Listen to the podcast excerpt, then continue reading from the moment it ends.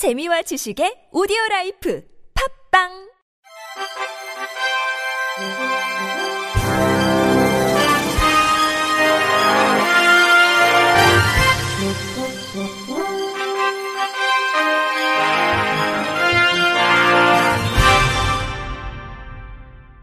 청취자 여러분 안녕하십니까? 7월 20일 월요일 KBRC 뉴스입니다. 미래통합당 김예지 의원이 시각장애인들의 정보 접근성을 제고할 수 있도록 하는 내용을 담은 점자법 일부 개정 법률안을 대표 발의했습니다. 법안은 공공기관 등에서 전자 점자를 포함한 점자 문서를 요구받은 현황 및 그 제공 실적을 문화체육관광부 장관에게 제출하도록 하고 장관은 이를 국회 소관 상임위원회에 보고하게 함으로써 공공기관 등에 대한 지도 감독을 강화하는 내용을 담고 있습니다. 김 의원에 따르면 현행법의 공공기관 등은 시각장애인이 요구하는 경우 일반 활자 문서를 동일한 내용의 점자 문서로 제공하도록 하고 있지만 공공기관 등이 점자 문서를 제공하지 않는 사례가 비일비재한 실정으로 최근에는 한 시각장애인이 재판부에 점자 판결문을 요구했다가 점자 변환기기의 미비를 이유로 거부당해 소송을 제기한 사례도 발생한 바 있습니다. 이처럼 장애인의 편의를 제공하는 데 앞장서야 할 공공기관 등에서조차 점자 문서 제공이 충분히 이루어지지 못하면서 많은 시각장애인들이 불편을 호소하고 있는 등 대책 마련이 시급한 상황입니다.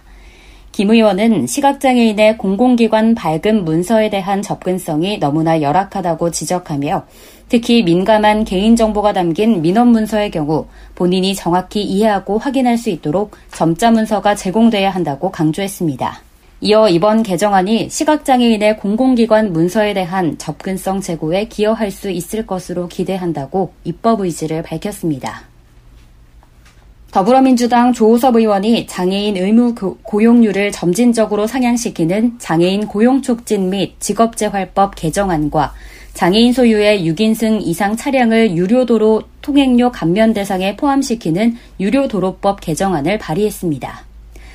장애인 고용 촉진 및 직업재활법 개정안은 현 장애인 의무 고용률 3.4%를 2021년부터 2024년까지 4년간 3.8%에 도달할 수 있도록 상향 조정하는 내용을 담고 있습니다. 유료 도로법 개정안은 장애인이 휠체어 탑재 등을 이유로 6인승 차량 구입을 구입이 증가하고 있는 현실을 반영해 유료도로 통행료 감면 대상에 장애인 소유의 6인승 차량을 포함시키는 것을 골자로 하고 있습니다. 조 의원에 따르면 2019년 5월 기준 15세 이상 장애인의 경제활동 참가율은 37.3%, 고용률은 34.9%에 불과한 실정이며 현행법은 장애인, 독립유공자, 국가유공자 등 또는 해당 세대원이 소유하는 차량으로서 7인승 이상 10인승 이하의 승용차에 한해 통행료만 감면하고 있습니다. 조 의원은 코로나19의 장기화로 비장애인에 비해 열악한 노동 취약계층인 장애인의 고용 문제는 더욱 심각해지고 있다며 공공 부문에서부터 장애인의 고용 활성화와 실업 문제를 해결해 최소한의 경제 생존권을 보호하는 데 나서야 한다고 말했습니다. 이어 빠르게 변하는 현실의 법제화가 뒤처지지 않도록 입법의 속도도 중요하다며 언제나 낮은 목소리에 귀를 기울이며 눈으로 잘 보지 못하는 복지 사각지대까지 해소하는 데 노력하겠다고 덧붙였습니다. 서울특별시립 노원 시각장애인 복지관이 올해 서울시의 지원을 받아 시각장애인 600가구를 대상으로 가정 내 잔고장 수리를 지원합니다. 이번 사업은 지난해 서울시민 참여 예산으로 시작됐으며 작년 한 해 동안 449가구의 수리 서비스를 제공받았습니다. 이 사업은 하수구 트랩부터 수도꼭지, 전등 교체 등 가정 내에서 일상적으로 발생하는 잔고장을 폭넓게 수리합니다.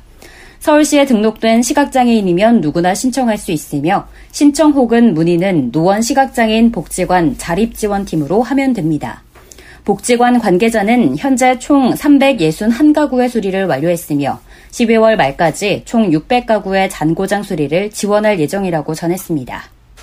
서철모 경기 화성시장이 지난 13일 화성 지역 장애인단체와의 면담 자리에서 한 발언들로 인해 장애계의 공분을 사고 있습니다.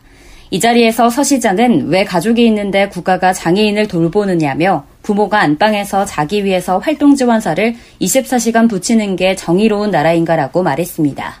또 서 시장은 제일 많이 활동 지원 시간을 쓰는 장애인에게 1년에 1억 1,192만 원의 세금이 들어간다며 복지국가로 가는 과정에서 콩 한쪽 있어도 나눠 먹어야 됨에도 불구하고 특정한 사람만 다 먹고 있는 구조라고 덧붙였습니다.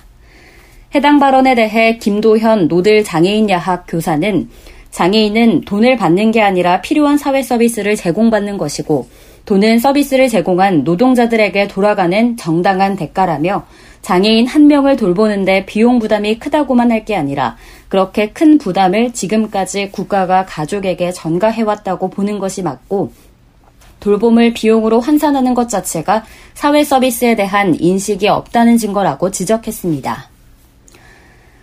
경기도가 장애인 복지 시설 기능 보강 사업의 국비 및 도비가 올바르게 집행되고 있는지 여부 등을 확인하고 있습니다.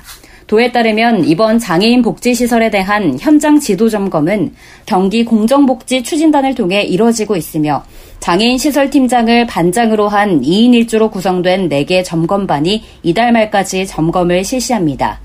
점검 대상은 지난해 해당 사업에 2억 원 이상 지원받은 장애인 직업재활시설 9곳과 거주시설 7곳으로 현재까지 총 16곳 중 12곳의 점검이 완료됐습니다. 주요 점검 내용은 보조금 지급 적정 여부와 목적의 사용 여부, 설계비 매입비 등 자부담 원칙 사항 준수 여부, 보조금 2월 관리, 부기 등기 실시 여부 등 보조금 중요 재산 관리, 사업 종료 후 정산 반납 적정 여부, 각 시설별 전기 정보통신 소방 등 안전관리와 하자보수 관리 등입니다. 이 과정에서 도는 현재까지 낙찰자에 대한 적격심사 미실시, 중요재산 부기등기 미이행, 하자 관련 보증서와 하자보수 관리대장 운영소홀, 보조금 통장관리 부적정 등을 적발했습니다. 도는 전체 점검 완료 후 위법 부당행위 적벌 기관에 대해서는 사회복지사업법 등 관련 법령에 근거해 시설 폐쇄, 신분상 조치, 부정수급액 환수 등 강력하게 후속 조치하고 필요에 따라 경찰 수사도 의뢰한다는 방침입니다. 아울러 도는 주요 지적사항 사례별 데이터베이스를 구축해 결과를 도 홈페이지에 게시하고 별도의 안내 사례집을 만들어 시군과 사회복지 법인시설 등에 배포해 유사 사례 재발 방지에 나설 계획입니다. 끝으로 날씨입니다. 내일은 전국이 서해상에 위치한 고기압의 영향을 받아 전국이 대체로 맑겠으나 제주도는 대체로 흐리겠습니다. 내일 대부분 지역 31도 이상 오르겠고 습도가 높아 체감 온도는 조금 더 높겠습니다. 이상으로 7월 20일 월요일 KBRC 뉴스를 마칩니다. 지금까지 제작의 류창동, 진행의 김예은이었습니다. 고맙습니다. KBRC.